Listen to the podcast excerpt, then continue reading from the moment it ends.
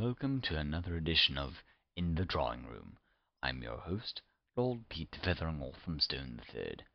Tonight we're going to be talking about intellectual properties.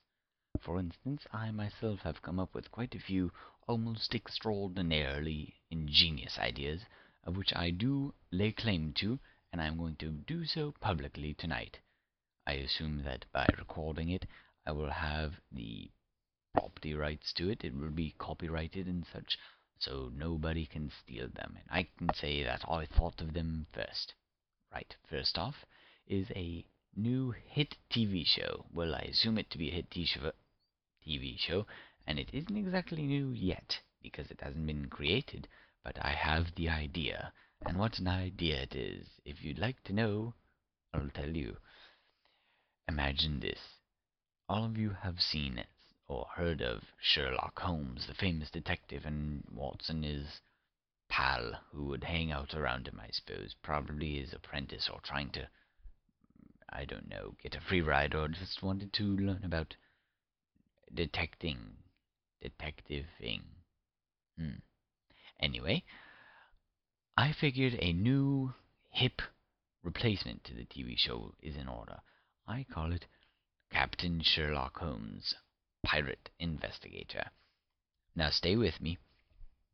See, he's a pirate, and he goes around both gathering booty and treasure and such. Booty meaning treasure, not booty as in like a person's booty, and also solving mysteries. Uh, perhaps what happened to other pirates, or something about someone in a town. I don't really have that part worked out. But what I do know is instead of a hook for a hand, he has a magnifying glass for a hand. And instead of his faithful friend Watson hanging out around him, it's a parrot named Watson. I think it's ingenious, and I know all of you do as well.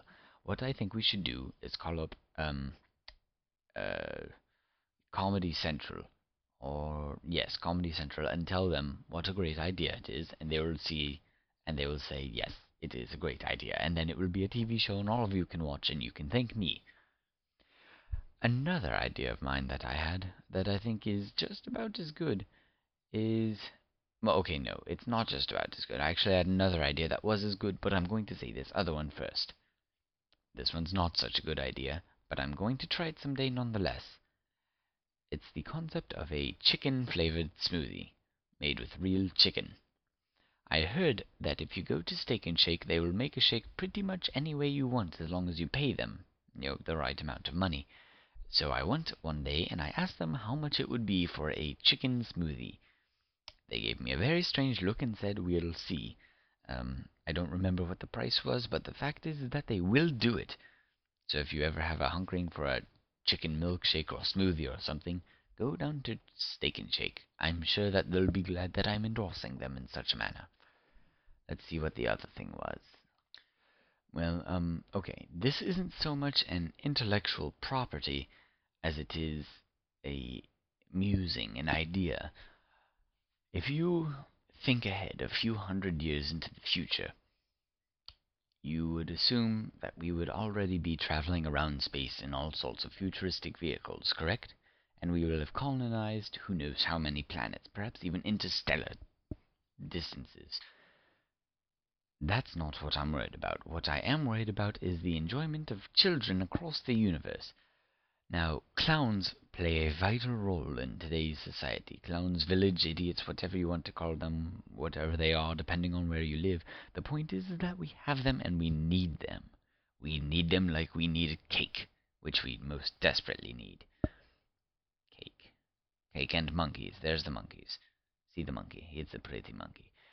Anyway, Interstellar clowns. I assume that these clowns would be driving fantastically decorated ships in very bright colors and odd shapes, and they would be traveling the stars, bringing joy to the children and the well, no, actually, mostly the children, and even not all of the children. Many children would be frightened because clowns are creepy.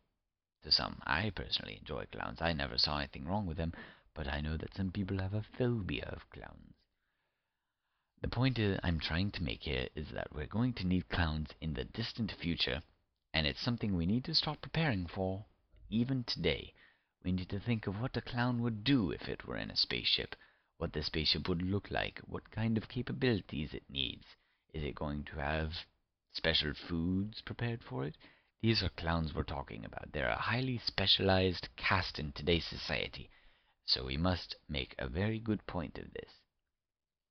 Hmm. Well, I think I've made all of your brains explode enough for today, so I'm going to go back to drinking something.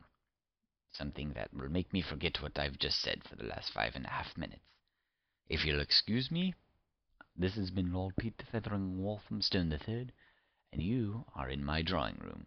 Bartholomew will show you out. Goodbye.